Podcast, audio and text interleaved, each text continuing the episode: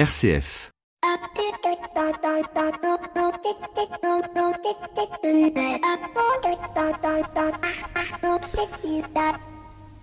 Bonjour à toutes et à tous. En préparant cette émission, j'ai pris conscience d'une chose effrayante. Je parle d'ODD, de développement durable, de management participatif et d'intelligence collective, et en définitive, plus je vous en parle, plus je pollue.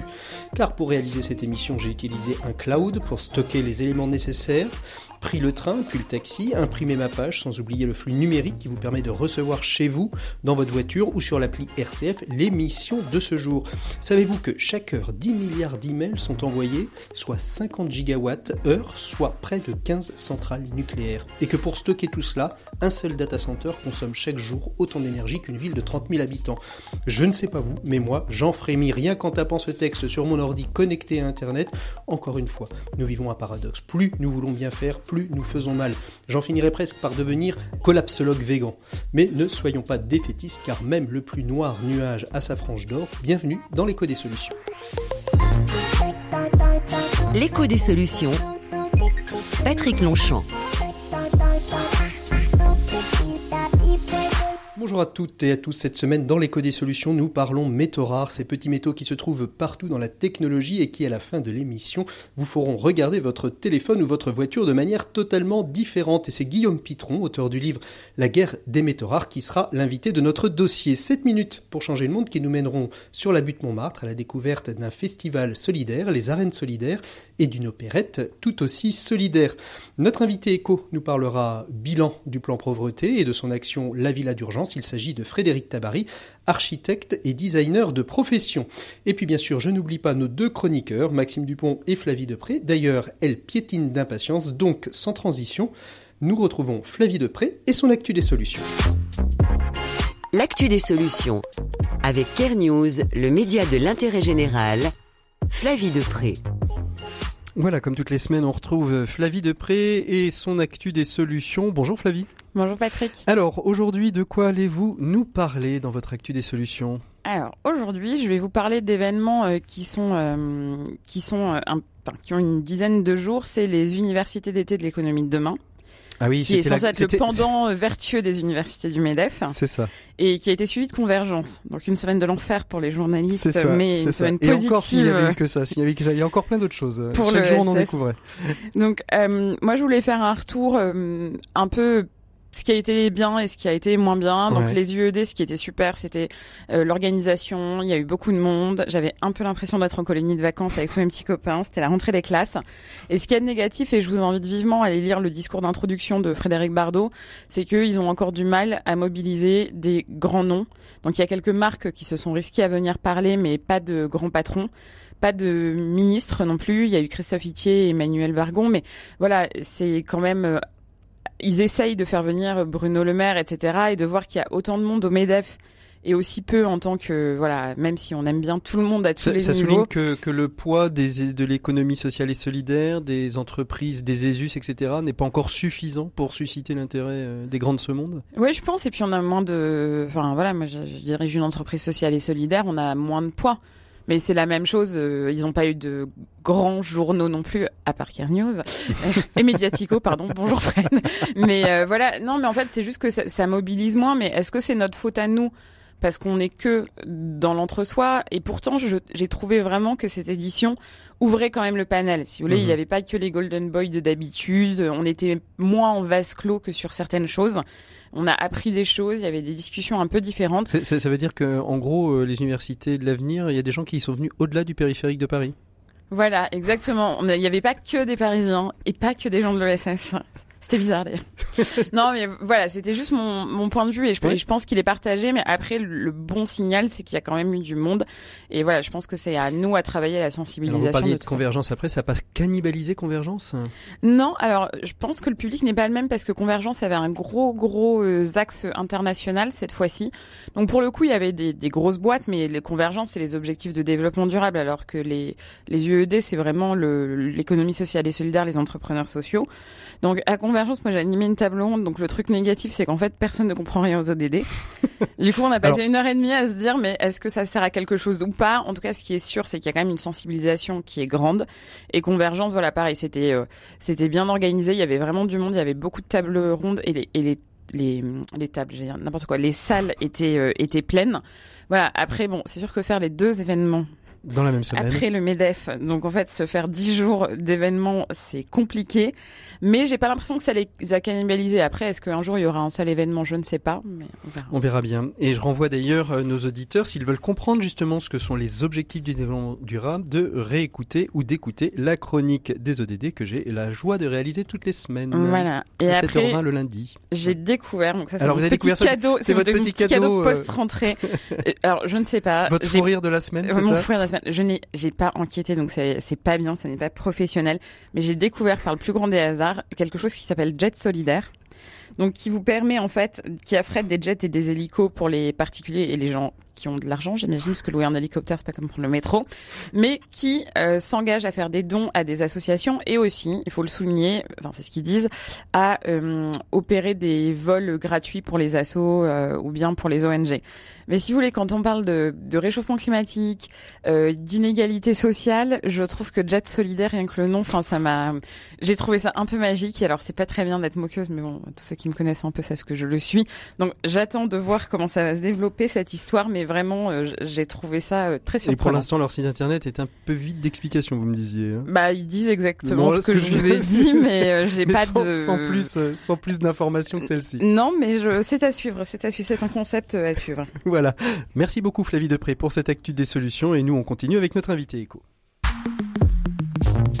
L'invité éco, Patrick Longchamp. Il est temps de retrouver notre invité éco de cette semaine et je viens de vous le dire, il s'agit de Frédéric Tabary. Frédéric Tabary est architecte, designer d'intérieur et il a eu une super idée il y a quelques années, euh, c'était de reprendre les vieux camions frigorifiques et d'en faire des lieux d'hébergement pour les sans-abri. Frédéric Tabary, bonjour. Oui, bonjour Patrick. Merci beaucoup euh, d'être avec nous en invité éco de cette semaine. Si vous êtes l'invité éco, vous auriez pu être aussi notre invité des 7 minutes pour changer le monde, c'est parce que vous avez une véritable actualité puisque euh, la semaine dernière, Emmanuel Emmanuel Macron euh, euh, faisait un petit point sur le plan pauvreté. Il a réuni un certain nombre d'acteurs euh, en banlieue parisienne, chez Thibaut Guilly, qu'on connaît bien du groupe Ares, hein, qui est souvent notre invité à l'écho des solutions. Et ça a été un moment important parce qu'il y a eu de, vraies annonces de fête. Et puis vous avez pu aussi parler et présenter vos villas d'urgence Alors en fait, ça fait un an et demi effectivement que ce projet existe. Ça fait un an et demi que je démarche les institutions, les ministères, les députés, les sénateurs. Enfin, je, je, suis même allé à l'Assemblée nationale rencontrer euh, la, la, secrétaire générale de l'Assemblée pour présenter mon projet. Donc j'ai vraiment fait le tour de tout ce qui pouvait se faire. Et un an et demi plus tard, ça n'a pas donné grand-chose. Mhm. Seulement 9 euh, villas, 72 places. 143 000 sans-abri. Euh, L'une des grosses annonces euh, qui a été présentée d'ailleurs à Emmanuel Macron mardi dernier a été que un monsieur, Michel Rodet, qui est un patron d'entreprise, qui fait des, des, logiciels pour les bateaux, en l'occurrence, hein, pour les pour les pour voies navigables, exactement. C'est assez pointu ce qu'il fait. A, a décrété qu'il donnait 2 millions d'euros pour réaliser 100 villas sur deux ans donc 50 villas par an sur deux ans, ce qui est énorme. C'est un geste euh, pour l'instant inégalé dans ce domaine-là, mhm. et ça va nous permettre de créer une flotte de, de remorques frigorifiques effectivement recyclées pour les sans-abri, de 8 places à chaque fois. Alors dites-nous un peu plus sur ces villas d'urgence. D'abord, comment comment vous est venue l'idée? Euh, Vous disiez dans, dans, dans, votre intervention mardi dernier que l'idée vous est venue euh, quand Emmanuel Macron a dit qu'il y aurait zéro sans-abri dans les rues. Euh, je lui ai fait remarquer qu'on était en 2009 et que c'était toujours pas le cas. et, euh, et, effectivement, bah, du coup, j'ai pris mon crayon et j'ai commencé à dessiner. Et puis, c'est aussi parce que j'ai rencontré un monsieur qui s'appelle Cédric Albert, qui est un monsieur du monde du transport, un monsieur assez connu dans son, dans son domaine, qui m'a dit, mais euh, viens voir un jour chez moi, il y a des, des camions frigorifiques qu'on sait pas quoi en faire. Ah voilà, c'est ça, le, lien entre le frigo, frigo euh, le camion frigorifique et les villas d'urgence s'est fait à ce moment-là, en fait. Exactement. Et du coup, on est allé voir ces remorques frigorifiques qui, au bout de 12 ans d'âge, sont obsolètes, on sait pas trop quoi en faire. C'est un peu l'épine dans le pied du, du c'est un peu le talon d'Achille en fait du monde du transport. Mhm. Et du coup, euh, cette solution est une solution et la solution pour recycler ces remorques frigorifiques. Et elle finit où alors C'est parce que je suppose que euh, les, plastiques nous reviennent de Malaisie. Euh, les camions frigorifiques, on les pose où alors Alors les, les, les, remorques frigorifiques sont faites de, de, matériaux composites et notamment de mousse, mousse polyuréthane qui, euh, 100 ans plus tard, sont toujours là, on ne sait pas trop quoi en faire, et aujourd'hui, elles finissent sur des décharges euh, dans les pays sous-développés, euh, parce qu'elles font un dernier voyage blindé de matériel qui est revendu sur place. Et puis après, on sait pas, et puis après, il reste, on, on le répatrie pas. Ça revient Donc- pas en France, Donc, c'est euh, sûr. alors, un, un camion frigorifique, ça permet d'héberger euh, combien de personnes aujourd'hui? Alors un camion frigorifique, on peut loger entre une personne et globalement huit personnes, avec à chaque fois un WC, avec à chaque fois une salle de bain, et puis après un nombre de couchages adapté en fonction des associations qui reçoivent les, les sans-abri, Mhm. les migrants, les sans-abri français. Il n'y a pas de distinction dans notre projet, c'est tout le monde a le droit à un toit. Est-ce que c'est aussi une solution euh, qui peut être mise en place euh, pour euh, des catastrophes euh, climatiques euh, comme Bien sûr. euh, Alors, à Nice, demain, il y a un tremblement de terre. En plein été, cette flotte ne sera pas utilisée ou moins utilisée. Évidemment, elle peut être mobilisable. C'est l'intérêt de la chose. Sur place directement. Et, euh, et plutôt que de me faire dormir des gens dans, sous des tentes ou à l'hôtel, euh, ce qui est pas forcément d'ailleurs mieux, parce qu'une famille divisée dans un hôtel, c'est pas forcément génial. Et ben là, effectivement, on a une solution d'appoint, très efficace, pas chère, et qui est surtout euh, durable dans le temps. Euh, la, la flotte qui va être constituée, en l'occurrence, grâce à l'argent de Michel Rodet, ce fameux donateur de 2 millions d'euros, va être mise en location auprès des associations à un très bas coût. Et ce coût va être réintégré dans le fonds de dotation pour financer en permanence l'entretien des camions et la ce- flotte. Alors c'est ce que j'allais dire. Finalement, vous rentrez dans de l'économie circulaire, c'est-à-dire à la fois vous recyclez les camions, mais en même temps euh, le, le fait de, de, de louer ces camions permet de redoter le fonds de dotation et donc de continuer à développer les camions. Donc finalement, c'est presque, euh, je vais pas dire un puissant fin, mais finalement on est dans une, une- on peut le dire. On peut le dire un puissant Bah, fin. c'est- en termes de virtuosité, je pense qu'on peut difficilement aller, plus loin. Je vais même citer... surtout que vous allez vous allez en plus les faire faire par des chantiers d'insertion, c'est-à-dire Ah, qu'en plus euh, en plus on met au travail des gens qui en étaient privés. Voilà, et l'idée, c'est que dans ces chantiers de réinsertion, eh ben, on va apprendre la solidarité. On va savoir dans quoi on dort, en l'occurrence quand on est dans la merdouille. et je pense que intellectuellement, euh, c'est que du plus d'apprendre euh, ce que c'est que de donner un coup de main pour les autres. On va même encore plus loin que ça dans la virtuosité, puisque euh, le lycée Wrezinski, euh, qui est un lycée professionnel sur Angers, a une classe dédiée justement dans l'entretien du bâtiment. Et 15 de ses élèves vont aussi participer au recyclage d'un ces camions. Voilà, donc pour nous, l'idée, c'est euh, plus on apprend tôt l'empathie et la solidarité, eh ben euh, plus euh, plus ce monde avance dans le bon sens, je dirais. Peut-être en, en plein dans les objectifs du, dé- du développement durable, hein, qui décident d'intégrer tout, c'est-à-dire zéro pauvreté, mais en même Bah, temps oui. vous allez faire travailler des gens. Et faire un camion, c'est combien de c'est combien de temps? Alors dans un lycée pro, on va pas en Deux parler ans parce que c'est deux ans. voilà. Mais sinon, un chantier d'insertion qui récupère un camion frigorifique, il faut combien de temps pour Entre trois semaines et deux mois en fonction de la population qui travaille dans le chantier d'insertion. Donc ce qui veut dire que même euh, si un jour il y a une énorme catastrophe, une, une énorme arrivée de migrants, Mm. on peut, euh, avec l'ensemble des chantiers d'insertion en France, faire en trois semaines de quoi euh, habiter euh, 50, 100, Bah, 200 personnes? Il y a, y a 3000 et quelques centres de réin- d'insertion en France. Tous ne travaillent pas euh, le bois, le- l'eau, enfin les fluides. Euh, maintenant, effectivement, si on s'y mettait tous rapidement, ça peut être très rapide. D'autant que la flotte de camions frigorifiques obsolètes tous les ans, elle se, c'est pareil, c'est un puissant fond. C'est tous les ans, il y a un, un parc euh, de véhicules nouveaux Mhm, à qui arrive. utiliser, bien sûr, et partout dans le monde. C'est-à-dire Mhm. que ce qu'on fait en France peut être duplicable partout en Europe, partout dans le monde. Donc c'est vraiment une solution, je trouve, qui devrait être du- dupliquée partout. Je, vois- je vois même pas pourquoi aujourd'hui, c'est un petit peu ce que j'ai dit au président l'autre jour, je comprends même pas pourquoi aujourd'hui ces services ne se pensent pas dessus. Mhm. Je donne un exemple, je travaille avec l'armée du salut à Lyon, Sophie Johnson, qui est une personne remarquable dans le monde de la solidarité, et euh, cette personne m'a confié une mission qui était de travailler sur des fonds de, des centres de, de, de déba- d'hébergement d'urgence pour les sans-abri, des caséens qui sont mis à disposition, obsolètes, et euh, qui euh, coûtent un pognon de dingue, Mhm, faut le dire. mhm. Parce que tous tous les trois ans, en fait, on investit énormément d'argent pour recycler ces, ces, ces lieux. Et puis au bout de trois ans, c'est rasé, parce qu'ils vont refaire un bâtiment dessus. Et tout ce qu'on a injecté comme argent passe à la poubelle. Alors, euh, bah, si on veut vous aider, on peut trouver euh, des, des éléments sur Internet. On Bien peut, sûr, euh, vous, tapez les- vous tapez une ville en urgence ou le fonds de dotation Lunae, qui peut accepter vos dons, évidemment, pour faire grossir la flotte et donc euh, de nouveaux euh, habitats d'urgence pour les sans-abri. Merci beaucoup euh, Frédéric Tabary d'avoir été notre invité éco de cette semaine. Nous on ouvre tout de suite le dossier, euh, presque sans transition puisqu'on va parler de la guerre des métaux rares, de vous savez tous ces petits métaux qui se retrouvent dans nos téléphones portables et qui euh, sont très très rares dans le monde et qui posent de, de véritables problèmes en termes euh, justement de, de- de recyclage des déchets. Merci beaucoup Frédéric Tabary Merci. et nous on continue tout de suite le dossier et on ouvre le dossier de l'éco des solutions. L'écho des solutions. Patrick Longchamp. Voilà, il est temps d'ouvrir notre dossier de cette semaine, un dossier passionnant, en tout cas je l'espère, qui va peut-être vous faire regarder vos appareils électroniques différemment et porter un autre regard sur les énergies dites propres.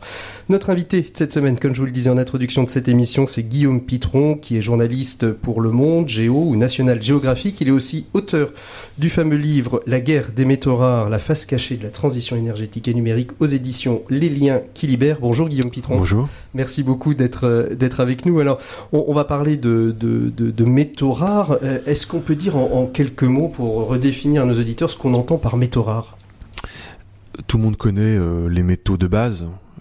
Le fer, l'aluminium, le cuivre, le zinc sont des métaux de base dit également abondants. Euh, simplement, dans une mine, on ne trouve pas que des métaux abondants. On trouve également des métaux qui sont dits rares parce que leur euh, leur euh, proportion dans l'écorce terrestre est infiniment moindre que les métaux abondants. On parle euh, de, de métaux qui sont 1000, 2000, 3000 fois plus rares et difficiles à extraire que les métaux abondants.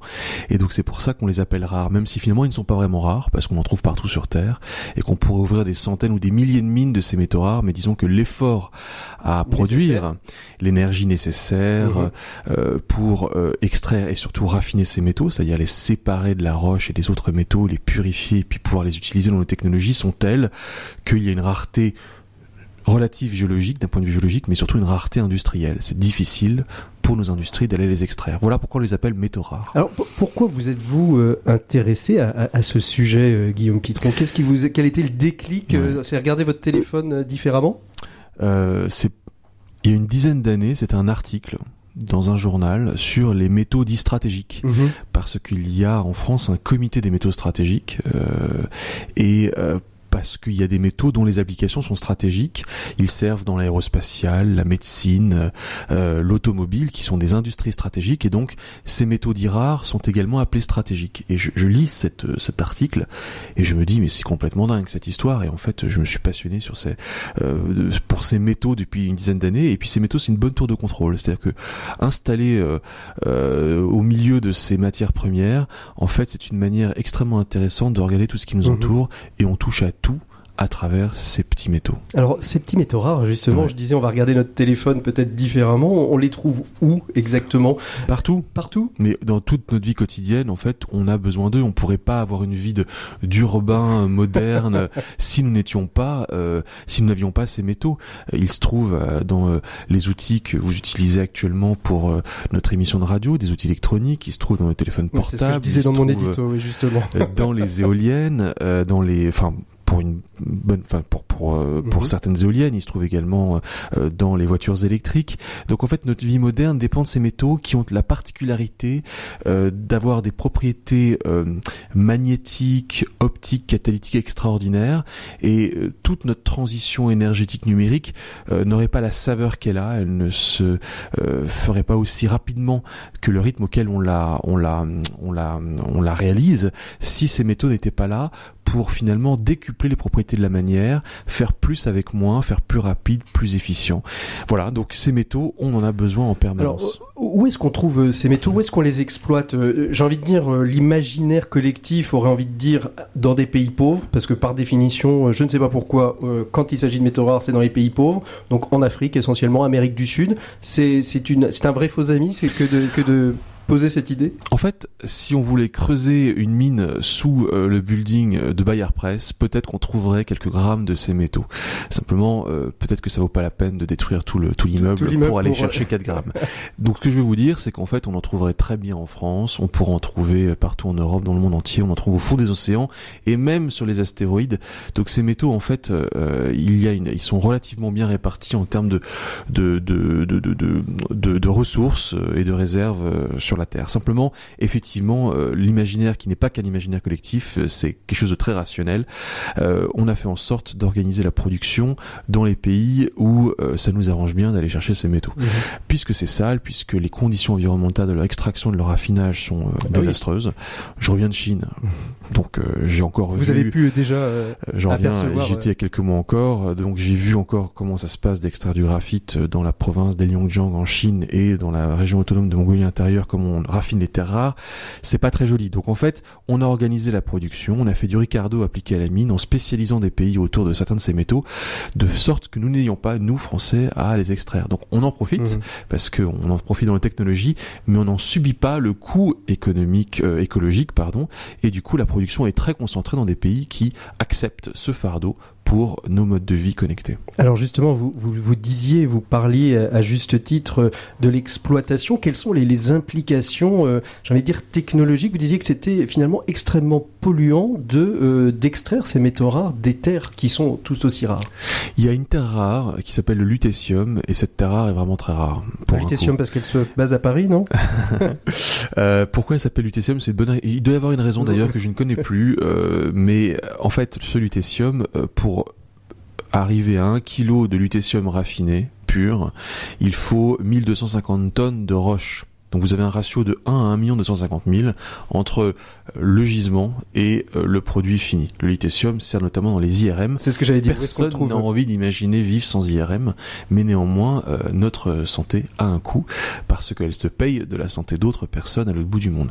Euh, pourquoi la santé d'autres personnes? Eh bien parce que donc extraire, imaginez 1250 tonnes de roche pour arriver à un malheureux kilo et vous n'avez pas qu'un kilo dans cette Non, malheureusement, vous en extrayez beaucoup. Il faut ensuite le raffiner ce métal. Le raffinage nécessite énormément de ressources en eau, beaucoup de produits chimiques euh, tous ces produits euh, ensuite eh bien sont mélangés aux eaux qui ne sont pas nécessairement retraités. Tout ça repart dans la nature. Donc il y a un coût environnemental et sanitaire qui est extrêmement lourd. Une spécialiste chinoise des terres rares, cette classe de métaux rares, euh, me disait un jour la Chine a sacrifié son environnement pour fournir le reste de l'humanité avec ces terres mmh. rares. Paradoxe tous ces terres rares et ces métaux rares servent dans nos technologies dites propres. C'est ça. On, le verra un, peu, un, petit peu plus tard, mais justement, ça, ça sert dans cette technologie propre. Et, et, des États comme la Chine, alors on ne trouve pas qu'en Chine, hein, mais c'est vrai que la Chine, de par euh, euh la, la, gigant, le gigantisme de son environnement, euh, fait qu'il y en a peut-être un petit peu plus qu'ailleurs, a conscience, l'État, le, gouvernement chinois a conscience de, de ce qu'il fait et essaye d'agir sur ces, cette question euh, de pollution environnementale finalement très localisée. Longtemps, la, la, la connaissance, enfin les préoccupations écologiques de la Chine ont été euh, bien moindres que chez nous. Et mhm. néanmoins, c'est en train de devenir un vrai enjeu euh, politique, social en, en, Chine, la pollution en général. Et euh, la pollution des mines n'échappe pas à cette prise de conscience de la part de la classe moyenne chinoise et mhm. donc des autorités. Il y a un problème de pollution qu'il faut traiter. C'est une pollution qui n'est pas tant locale que ça. En fait, elle est locale parce que bon, bah voilà, la mine est là, elle est délimitée euh, de façon précise, mais pour une mine, il faut également des ressources d'eau. Il faut peut-être construire des routes pour acheminer le minerai. L'eau, il faut la chercher quelque part, elle est déversée, et puis ensuite elle se, elle se déverse dans les nappes phréatiques qui elles-mêmes rejoignent le fleuve jaune, qui lui-même s'étend sur des milliers de kilomètres. Et puis il faut une centrale euh, pour produire de l'électricité, pour faire tourner tout ce processus d'énergivore. Et cette centrale, pour les trois quarts du temps en Chine, elle est à charbon. Donc c'est en fait de la pollution au charbon qui ensuite n'est pas du tout locale. Donc en fait derrière il y a une sorte de d'événement en chaîne finalement. Oui, exactement. De réaction en chaîne. Voilà, en fait c'est une chaîne de, de, production qui part d'un lieu localisé, mais pour laquelle il faut une centrale, pour laquelle il faut de la matière, pour l'énergie, il faut les ressources euh, mhm. minérales, mais pour les ressources minérales, il faut l'énergie. Et en fait, c'est un cercle qui fait qu'en réalité, les impacts d'un malheureux kilo de métal dont on pense qu'il est extrait euh, à un endroit bien localisé, en réalité, se font sentir à des centaines ou des milliers de kilomètres à la ronde. Sur, la question de, de, la conscience par euh, par les par les États. Et donc, la Chine a conscience aujourd'hui de cette pollution qu'elle a accepté finalement de recevoir sur son sol pour être l'usine du monde, mais aujourd'hui, ce n'est plus tenable. Et c'est un enjeu de légitimité pour le Parti communiste chinois que de traiter cette pollution, euh, de, s'attaquer à la pollution de l'air, de l'eau, des sols. Et donc euh, la solution passe notamment eh bien, par euh, des réglementations beaucoup plus strictes, par une application de ces réglementations, parce que vous pouvez les avoir mais elles ne sont pas appliquées, par plus de pouvoir donné aux ONG environnementales en Chine notamment. Et puis ça passe aussi peut-être eh bien, par le fait d'aller chercher ces métaux ailleurs. Et donc la Chine se dit, après tout, des métaux rares, il y en a au Congo, il y en a ailleurs en Afrique. Pourquoi pourquoi n'irions-nous pas au nom d'un partenariat gagnant-gagnant, le fameux win-win partnership à la chinoise, proposer à des Africains, et eh bien finalement d'extraire ces métaux? Comme ça, nous allons délocaliser la pollution. Oui, d'accord. Disent les Chinois. Enfin, ils le disent pas, mais en fait. Euh, C'est-à-dire pour moins polluer chez eux, on va, on va polluer chez les autres, c'est ça? Ce qu'on a fait avec eux. Nous, les Occidentaux, avons délocalisé notre pollution il y a 30 ans, et les Chinois appliquent cette recette qui fonctionne très bien, mais ailleurs. Alors, la question des métaux rares, elle pose une question aussi euh, très très géopolitique, hein, parce que comme vous le disiez, elle, elle, intervient dans énormément de d'éléments euh, liés aux nouvelles technologies, à la green tech en particulier. je pense particulièrement aux voitures, mais pas que. Il y a aussi euh, les éoliennes, il y a aussi le photovoltaïque, etc. La question géopolitique qu'on peut nécessairement se poser aujourd'hui, c'est finalement ceux qui détiennent ces terres rares, ces métaux rares, sont-ils les futurs maîtres du monde? Je pense que on a pu parler de pétromonarchie et c'est pas euh, exagéré de parler de métallo-État. Mhm. Euh, nous avions, euh, nous avons toujours une géopolitique du pétrole. On sait que le XXe siècle n'aurait pas été identique si jamais il n'y a pas eu de pétrole. Et puis nous cherchons à nous débarrasser du pétrole parce qu'en plus ça pose des tas de problèmes géopolitiques et nous basculons dans un, un âge d'énergie verte et nous allons, selon les magnifiques mots de Yannick Jadot, dépendre du soleil et du vent. c'est la déclaration écologique la plus inepte de dix dernières années, en réalité nous allons dépendre de ces métaux, il va bien falloir aller les chercher quelque part. Et donc oui, il y a des États qui sont en train de devenir très importants et qui vont devenir de plus en plus importants dans les prochaines décennies mmh. parce qu'ils ont ces métaux. Euh, L'Indonésie est riche de nickel et d'autres métaux comme l'étain, euh, qui c'est pas forcément rare mais important pour l'électronique. Euh, là, le cobalt euh, s'extrait notamment en République démocratique du Congo. la Bolivie, le Chili, l'Argentine sont riches de cuivre, extrêmement important le cuivre pour la transition énergétique et euh, de lithium. Euh, donc tous ces métaux rares ou pas rares vont devenir extrêmement importants. Des États peuvent devenir aussi importants que l'Arabie Saoudite demain, mhm. à condition, à condition de savoir non pas seulement extraire le métal, mais savoir en garder la valeur ajoutée. Et donc tout l'enjeu pour ces États, ça va être non pas de vendre le minerai, mais de vendre le produit fini avec le métal à l'intérieur. Un peu finalement comme le, chocolat et le cacao euh, qui est produit en Afrique et qui est transformé en France et finalement la, toute la richesse, elle est dans la valeur ajoutée. mais d'ailleurs, nous ne vendons pas du raisin. Non, nous vendons, du, vin. Et vous avez tout à fait raison. Alors justement, la France, dans tout ça, où est-ce qu'elle se situe euh, dans cette ère rare Alors d'abord le territoire, j'ai envie de dire, métropolitain, et puis après euh, dans ces territoires euh, ad extra. Alors, qui dit géopolitique dit que forcément, eh bien, les Chinois se disent si on a la matière, on va la garder, et donc euh, les Français ne vont pas nous acheter euh, la terre rare, ils vont nous acheter le Huawei, le téléphone, et pourquoi pas la batterie de la voiture électrique. Donc, effectivement, à un moment, la question se pose de se dire mais comment est-ce qu'on fait pour échapper à ce goulet d'étranglement? Est-ce que nous basculons d'une dépendance à une autre, d'une dépendance aux pétromonarchies à une nouvelle dépendance mmh. à ces États miniers tels que la Chine? Et donc, pour échapper à cette dépendance, euh, il faut peut-être qu'on regarde un petit peu ce qui se passe chez nous. Alors, éventuellement dans des pays amis, l'Amérique avec laquelle on a peut-être des, des, des, des, on peut plus avoir des plus d'acquaintance culturelle, euh, plus d'acquaintance avec peut-être une une, une, une, une, relation commerciale plus plus mhm. stable, euh, marquée euh, empreinte d'un saut de confiance plus fort qu'avec la Chine. Et puis à un moment, faut peut-être se dire, bah c'est encore plus simple d'aller chercher chez nous. Au moins, on sera tranquille. Et donc se pose la question de la souveraineté minérale, mhm. parce qu'on parle de souveraineté alimentaire, énergétique, mais la souveraineté minérale, ça commence à devenir important parce que nous allons avoir besoin de quantités colossales de ces matières premières si nous voulons écouter de la musique sur notre téléphone dans notre voiture électrique. Donc, je pense qu'il faut aller chercher des minerais en Europe. L'Europe à des tas de ces minerais, on pourrait tout à fait être dépendant euh, euh, en terres rares pour nos besoins si on allait chercher cette terre rare par exemple dans le massif armoricain ou en Norvège. Donc la question se pose en Europe et oui l'Europe a plein de mines. Figurez-vous qu'on a découvert des tas de gisements de lithium au Portugal, en Finlande, en Autriche. Alors mais oui parce qu'il faut du lithium pour les voitures électriques. Mais alors, exactement parce que la fameuse batterie euh, lithium-ion hein, qui fait tant parler d'elle parce qu'il y, a tout ça. Alors dans une chronique innovation, je parlais aussi il y avait des innovations. On peut-être pas commencer à dévoiler toutes les solutions, mais il y a, il y a de la recherche aussi qui est faite sur les batteries ion fluor. Alors en fait euh, aujourd'hui le lithium-ion c'est euh, le NEC plus ultra et c'est sur le lithium-ion mhm. que l'essentiel des recherches se font parce qu'on peut améliorer mhm. euh, la, la, qualité technologique de ces batteries au lithium-ion et c'est d'ailleurs là-dessus dans cette direction que pousse notamment Tesla, le constructeur américain. les batteries aujourd'hui Tesla sont autonomes 500 km mais peut-être qu'elles le seront demain avec cette technologie lithium-ion 800 km. Alors forcément il y a d'autres façons de s'y prendre et peut-être qu'on peut remplacer lithium par autre chose. On peut aussi le remplacer sépare par exemple du sodium. Et donc les Européens se disent, notamment les Européens, est-ce qu'on ne va pas complètement disrupter ce, cette, ce marché du, stockage de l'électricité et pourquoi pas aussi disrupter les Chinois qui nous ont pris de l'avance en allant vers d'autres technologies. Et donc ça va très vite et ça va être de plus en plus vite bien sûr. Mmh. Alors on, parlait du, du, paradoxe de l'énergie verte et dite verte, mais en fait aujourd'hui, comme vous le disiez, hein, cette énergie elle est absolument pas verte parce qu'elle nécessite énormément d'éléments euh, qui eux ne sont pas propres, soit en amont, soit euh, en aval euh, de la technologie qu'on va avoir entre les mains. Voilà, en amont parce que comme on a on a expliqué un petit peu comment ça se passait, donc pour faire du propre il faut faire du sale. En aval, vous l'avez dit, bah, pourquoi? Parce qu'à un moment il va falloir les recycler ces technologies. Mais comment est-ce qu'on recycle des métaux rares qui sont mélangés à d'autres métaux dans vos téléphones et dans vos voitures? C'est très compliqué de les séparer, les alliages, de désaller les alliages. Et ça c'est un processus qui est énergivore, chronophage, qui nécessite également des produits chimiques pour faire la séparation, donc c'est tellement cher que finalement on ne le fait pas. Et donc euh, tout ça c'est polluant, simplement on n'a pas conscience de cette pollution parce que la fabrication de ces euh, matières premières et puis même du produit fini, elle se passe en Chine.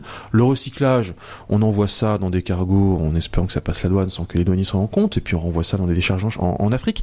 Donc en fait, on ne profite que de la technologie à l'instant où elle n'émet rien, c'est-à-dire euh, votre téléphone ou votre éolienne qui n'émet pas de CO2, et, mais on ne voit pas tout l'amont et tout l'aval, et donc finalement cette pollution loin des yeux, loin du cœur.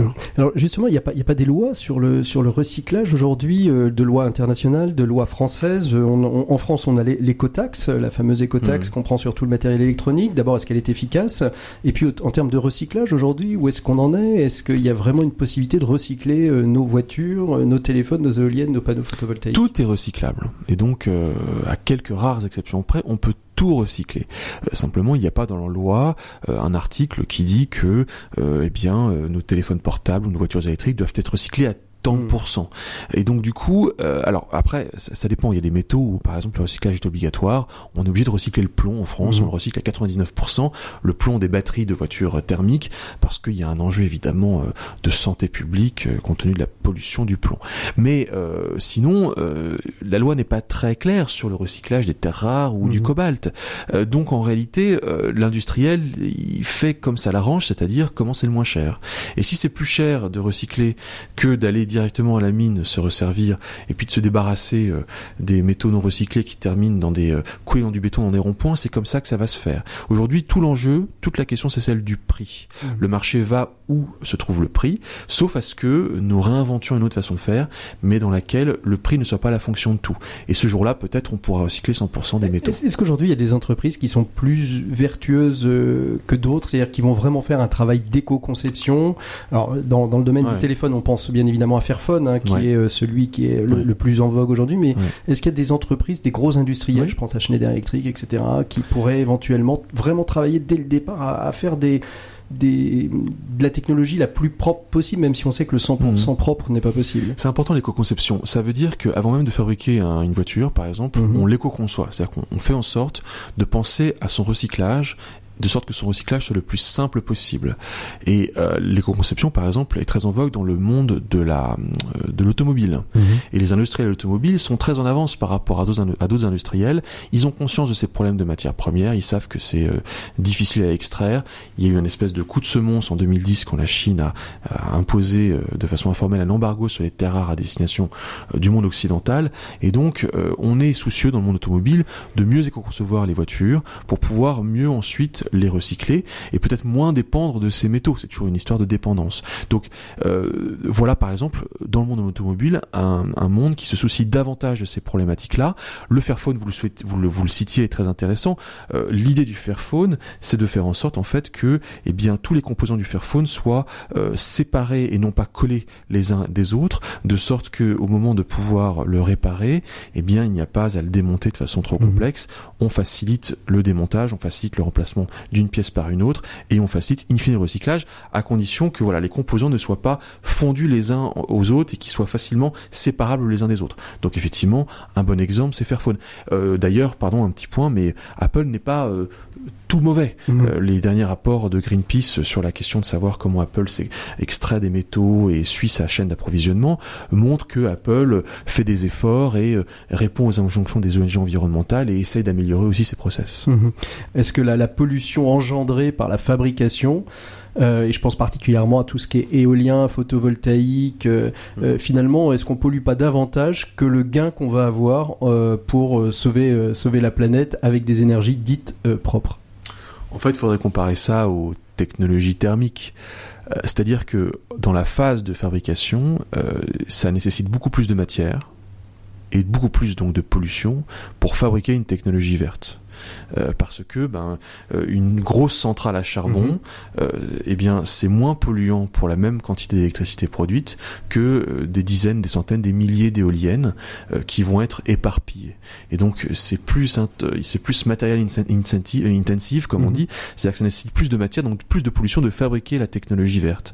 En revanche, là où la technologie verte a un avantage, c'est par rapport au fait que eh bien elle va effectivement dépendre du vent ou du soleil plutôt que du charbon ou du pétrole. Ça, s'équilibre finalement. in fine, ça va être plus avantageux euh, d'avoir une technologie dite verte qu'une technologie euh, à charbon. Mhm. Après, il faut savoir quand même que cette technologie verte est intermittente et que pour compenser l'intermittence, on va faire ce qu'on fait en Allemagne, c'est-à-dire reconstruire des industries, mhm. des, des, des, centrales à charbon pour compenser l'intermittence verte. Donc c'est un processus, c'est un calcul excessivement complexe que de savoir à l'arrivée qu'est-ce qui est vraiment gagnant. Moi, je pense qu'il faut euh, échapper au pétrole, au charbon. Il faut aller vers quelque chose qui nous permette d'être moins dépendant de ces deux matières premières qui réchauffent le climat. À choisir, je prendrais plutôt les technologies vertes. En même temps, il faut bien comprendre que c'est excessivement complexe de rentrer dans une analyse de cycle de vie de ces technologies, de la comparer aux technologies thermiques, et le tableau n'est ni noir ni blanc, il est entre clair et gris foncé. Alors, ce sont des terres qui sont dites rares. Est-ce qu'il y a des risques Est-ce qu'il y a un risque de pénurie de ces terres? Et, et, à terme, est-ce que s'il y a pénurie, est-ce que ça va pas remettre en cause toute notre transformation euh, digitale, numérique, transition énergétique, etc. Euh, Cédric Villani a écrit un rapport euh, un peu plus tôt, euh, c'était je crois l'année dernière, sur l'intelligence artificielle. Alors on parle mhm. de l'intelligence artificielle, c'est génial, etc.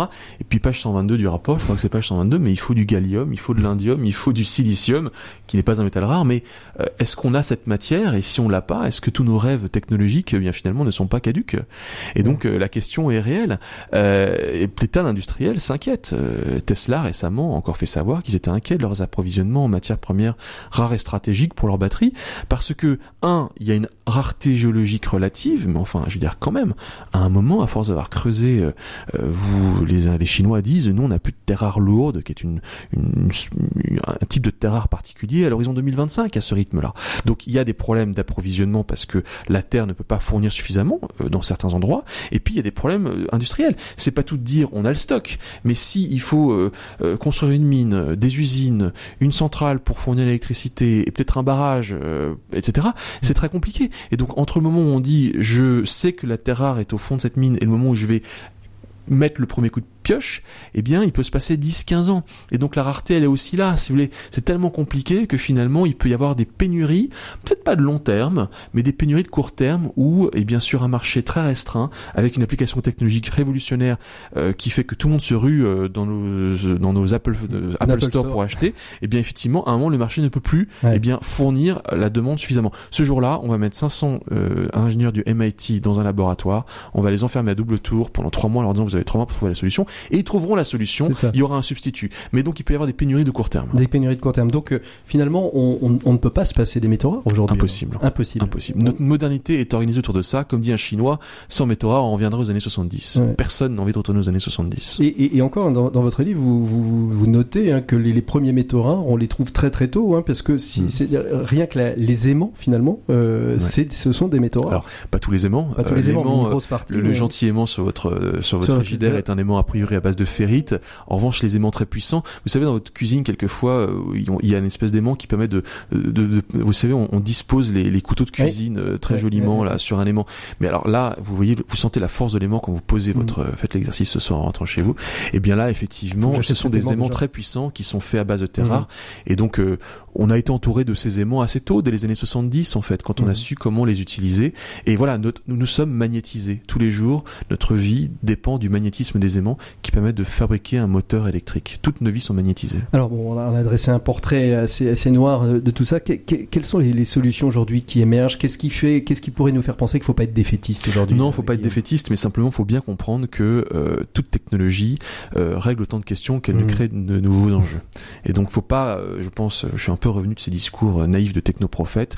la technologie à elle seule ne peut pas nous sauver. Mmh. Et il va falloir qu'on soit beaucoup plus ingénieux que ça et qu'on aille chercher les solutions peut-être davantage en nous-mêmes. Moi, je pense que d'abord il faut qu'on ait conscience de tout ça.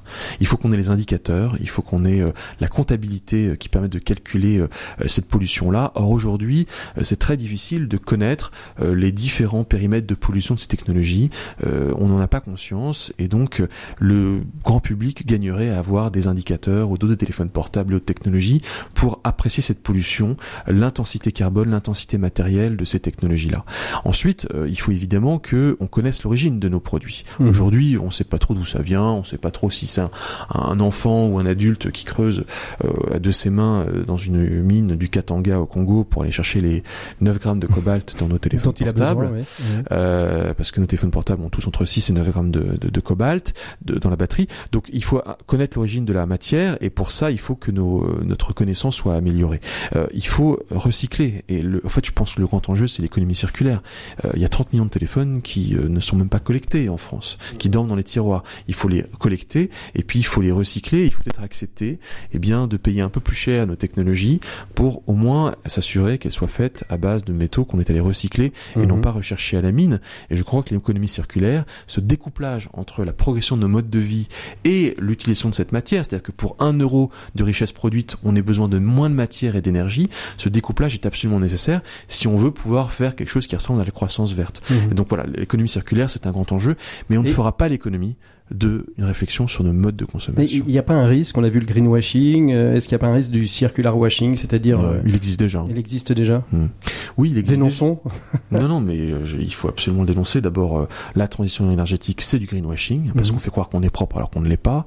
Et évidemment que tous ces discours, toute l'économie circulaire sont très gentils. Mais si c'est juste, en fait, pour générer, d'abord, un, ne pas recycler, ou faire croire qu'on le recycle et qu'on le recycle pas, se prétendre vert parce qu'on a euh, mis en place une vague initiative de collecte de je ne sais quoi, alors qu'en fait on récupère quasiment rien. effectivement, on est totalement euh, en train de retomber dans un autre euh, dans, dans une autre erreur qui consiste effectivement à, à faire croire qu'on est vert en, récupérant alors qu'on ne l'est pas et donc ce risque est évidemment réel mm-hmm. donc voilà des, des, structures comme des structures comme Back Market aujourd'hui, c'est des structures qui, qui jouent un, un, rôle important dans cette euh, de, dans cette prise de conscience de euh, de la allez je vais appeler ça de l'écologie du digital et du numérique. Il y a peut-être mieux que le Fairphone c'est le téléphone euh, réutilisable et mhm. réutilisé. Euh, entre acheter un Fairphone neuf, euh, là il y en a un qui vient de ressortir, et acheter chez Back Market ou autre un téléphone qui a été reconditionné et qui fonctionne très bien et qui va être réutilisé, euh, c'est ça probablement la meilleure des solutions. Et donc euh, la, la, la, aujourd'hui, euh, voilà, je, je, crois vraiment sincèrement à ces à ces solutions qui permettent de, avant de recycler, un de collecter, deux de réparer et de réutiliser. Et en plus, c'est un fabuleux réservoir d'emplois en France, non délocalisable. Et alors sur, sur la, la, fameuse guerre euh, des, des, des métaux rares, est-ce qu'il faut être défaitiste? Est-ce que la Chine va rester toute puissante? Vous disiez qu'en effet, quand on serait face au problème, beaucoup de labos euh, certainement travailleraient pour mmh. trouver d'autres solutions. Mais est-ce qu'aujourd'hui, on a des moyens de résister encore euh, face à des, des États, des États métalleux presque? En fait, ces États sont d'abord des États qui sont extrêmement stratèges. La Chine passe son temps à faire des plans. Euh, des plans quinquennaux, euh, Made in China 2025, et puis on a tous peur de Made in China 25, mais vous en faites pas, le Made in China 2035 arrive. euh, donc en fait, euh, l'État stratège est certainement la solution pour pouvoir, euh, eh bien, résister à cette, à ce rouleau compresseur chinois mhm. qui voit le temps long, et c'est le seul pays, la seule puissance aujourd'hui, la Chine, qui est capable de de, de, voir le futur à 10, 20, 30 ans. Et donc euh, la façon de s'en tirer, c'est de remettre du politique là-dedans. Euh, c'est pas juste de dépendre de la main invisible des marchés qui nous astreint au court terme et euh, au prochain compte de résultats du prochain trimestre. si nous en France, en Occident, on est capable de voir ces problèmes à 20-30 ans, de comprendre le jeu chinois et on voit tous clair dans le jeu chinois. C'est pas très compliqué de voir clair dans le jeu chinois et de remettre de la souveraineté là-dedans, remettre de l'autonomie mmh. là-dedans et d'être capable de réfléchir à notre souveraineté d'approvisionnement et à euh, et à ces enjeux à long terme, je pense qu'on peut s'en sortir. Simplement, euh, ça nécessite aussi que vous et moi, consommateurs, eh bien, euh, acceptions pour le moment de changer notre logiciel de pensée par rapport à la façon dont nous avons fonctionné jusqu'à maintenant. justement, c'est ma dernière question, Guillaume Pitron. Ce serait quoi pour vous, pour nos auditeurs qui, qui nous écoutent, les clés d'une bonne écologie tech et digitale? Qu'est-ce que vous pourriez donner comme petits conseils qui sont peut-être les vôtres déjà que vous mettez en application ou d'autres qu'on pourrait peut-être imaginer mettre en application? Euh, Une écologie tech et digitale, d'abord, je pense que c'est une écologie qui est consciente, enfin qui, qui, comment dirais-je euh, D'abord, il faut, il faut avoir conscience de la vérité mmh. écologique de ces mmh. technologies. Et donc, la première écologie, c'est d'abord la, la, la, connaissance de cette vérité écologique qui passe par les, par les, par les, par les, par les, par les, comment dirais-je Par euh, les outils de connaissance, de calcul, etc. que que j'ai évoqués. Euh, c'est une écologie qui peut-être implique une forme de relocalisation de nos processus de production et qui pas seulement une relocalisation de la mine, de l'usine, mais aussi une relocalisation plus en amont encore de la mine. C'est une écologie qui implique une relocalisation du processus de recyclage et ce n'est pas au bout du monde qu'on ira recycler. Il faut assumer les mines urbaines chez nous et de savoir comment bien les utiliser. Tout, tout, faire finalement chez soi finalement. Euh, oui. Du, de, de, de l'idée, euh, du l'idée au produit fini. Moi, je pense qu'il faut beaucoup de produits recyclés. Il faut beaucoup de local dans cette écologie-là, dans cette dans cette technologie-là, si on veut qu'elle soit beaucoup plus écologique. Merci beaucoup Guillaume Pitron d'avoir été notre invité. Je rappelle que vous êtes l'auteur de La guerre des métaux rares, la face cachée de la transition énergétique et numérique au lien qui libère. Un reportage qui est en cours, euh, qu'on verra peut-être bientôt. Vous êtes en plein montage dessus. C'est euh, votre votre ouvrage mis en image?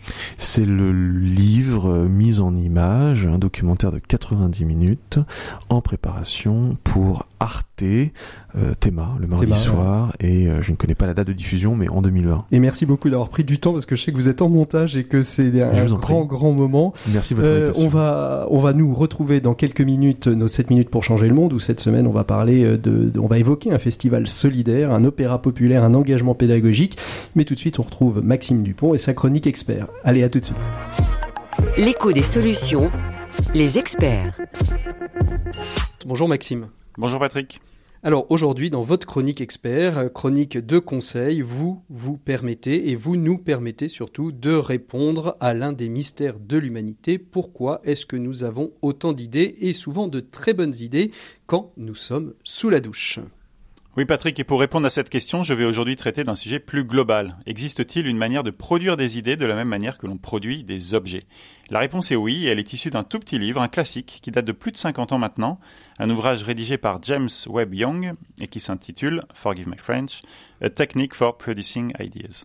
Alors, un ouvrage pour euh, produire des idées. Alors, euh, qu'est-ce qu'il nous apprend cet ouvrage? Eh bien d'abord que la production d'idées est un processus qui est aussi cadré qu'une chaîne de production et qu'il suffit d'enseigner à son esprit comment opérer ce processus. Ensuite que, bonne nouvelle, cette technique, plus elle est pratiquée, plus elle est efficace.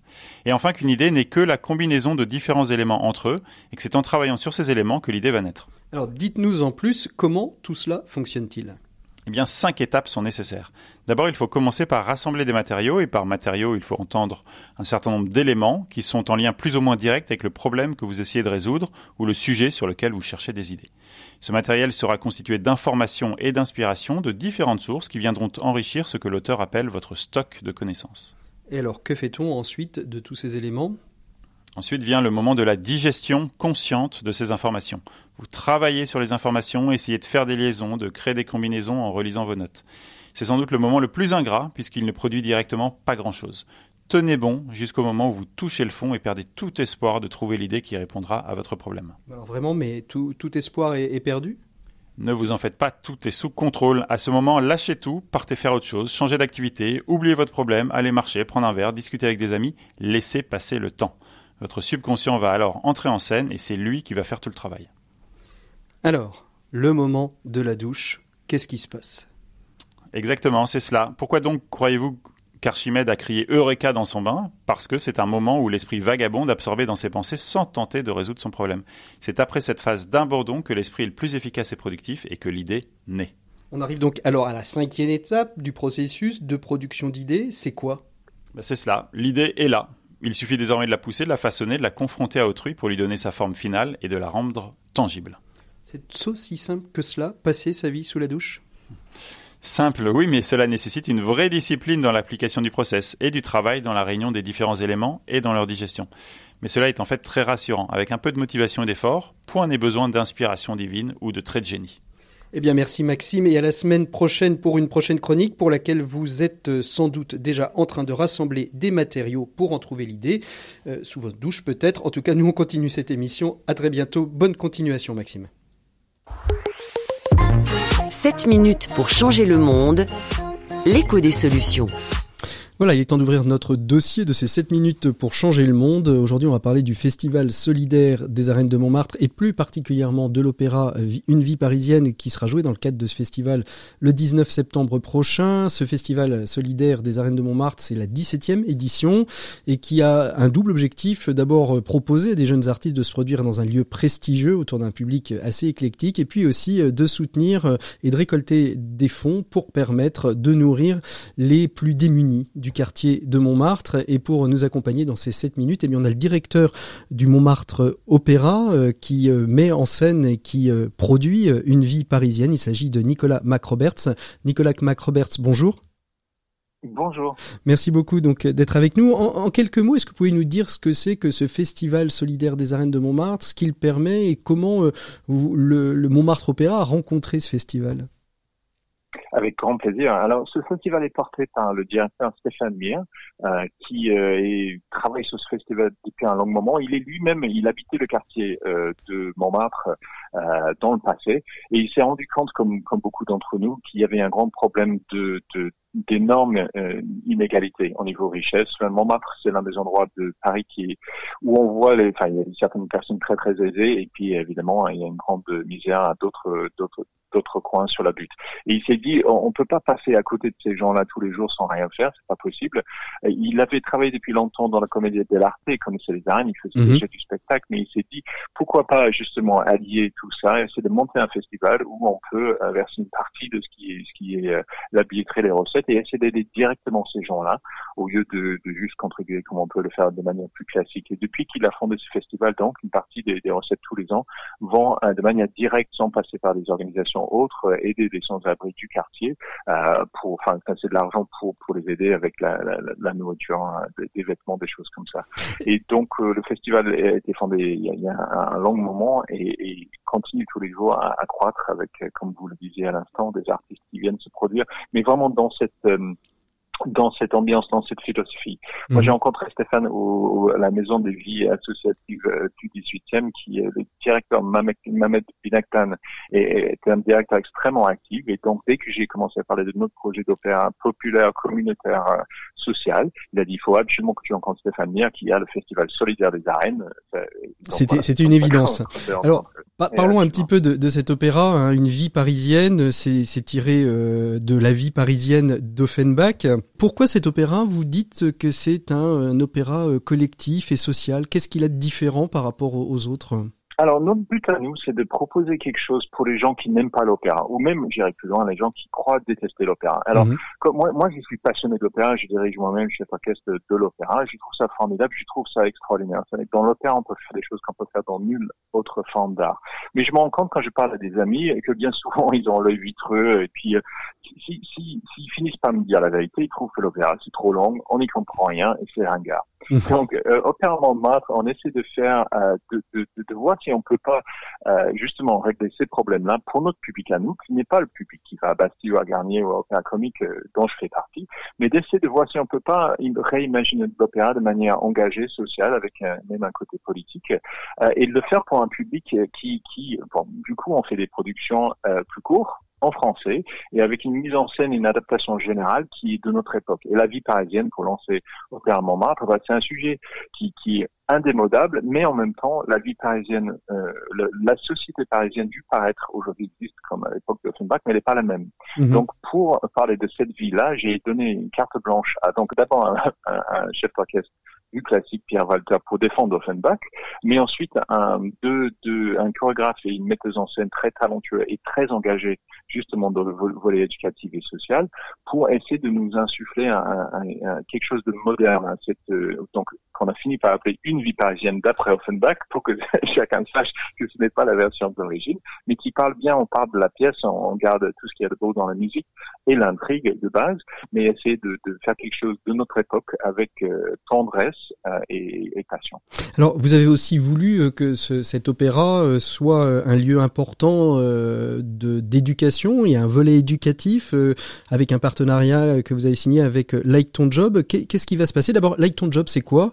Et qu'est-ce qui va se passer? Like Ton Job, c'est une association extraordinaire avec qui j'interviens déjà depuis un moment, la metteuse en scène aussi, euh, montée par Carole Griot, euh, qui euh, qui part du, du, principe que quand on fait des euh, au collège les conseillers d'orientation qui travaillent très très bien évidemment, mais quand on présente les métiers et les avenirs à nos jeunes, bien souvent on est un peu borné. Quand on, leur présente ce qui est droit devant eux, ce qui paraît évident, avec presque un, un, peu de désespoir, ben, voilà, il faut vous orienter orienté dans ces voies-là. Et Carole et donc Like Ton Job se bat pour que les bénévoles comme, moi intervenons euh, dans les collèges pour parler des métiers qui sont pas nécessairement euh, logiques ou euh, mais, mais qui peuvent faire rêver et qui peuvent changer les vies. Moi, je viens, euh, je suis australien, vous l'entendez de mon accent. moi, j'ai rencontré la musique classique et les, arts, les, arts, les spectacles vivants assez jeune, euh, sont, sont des rencontres avec des personnes un peu extraordinaires qui m'ont fait croire que je pouvais faire ce métier-là. Je, je sais pas, je serais dentiste en Australie, ce serait très bien aussi. Mais disons que donc euh, Carole se bat depuis des années euh, pour que on, on, traite les jeunes, quel que soit le quartier, de la même manière en proposant toutes les possibilités euh, de métiers. Euh, et du coup, on allie ça nous avec l'approche de, de, présenter nos métiers de scène, chorégraphie, création de costumes, de scénographie, de chef orchestre, des métiers qui que, que mhm. bon bien sûr souvent, on n'a jamais parlé à, ces jeunes de ces métiers-là. Et puis, il y en a qui peuvent aller dedans. Enfin, j'en suis preuve.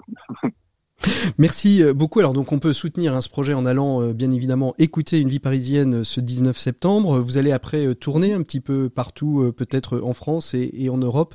En tout cas, on va suivre vos projets avec beaucoup d'intérêt. Merci beaucoup Nicolas Macrobers d'avoir été notre invité de ces 7 minutes pour changer le monde. Merci à vous.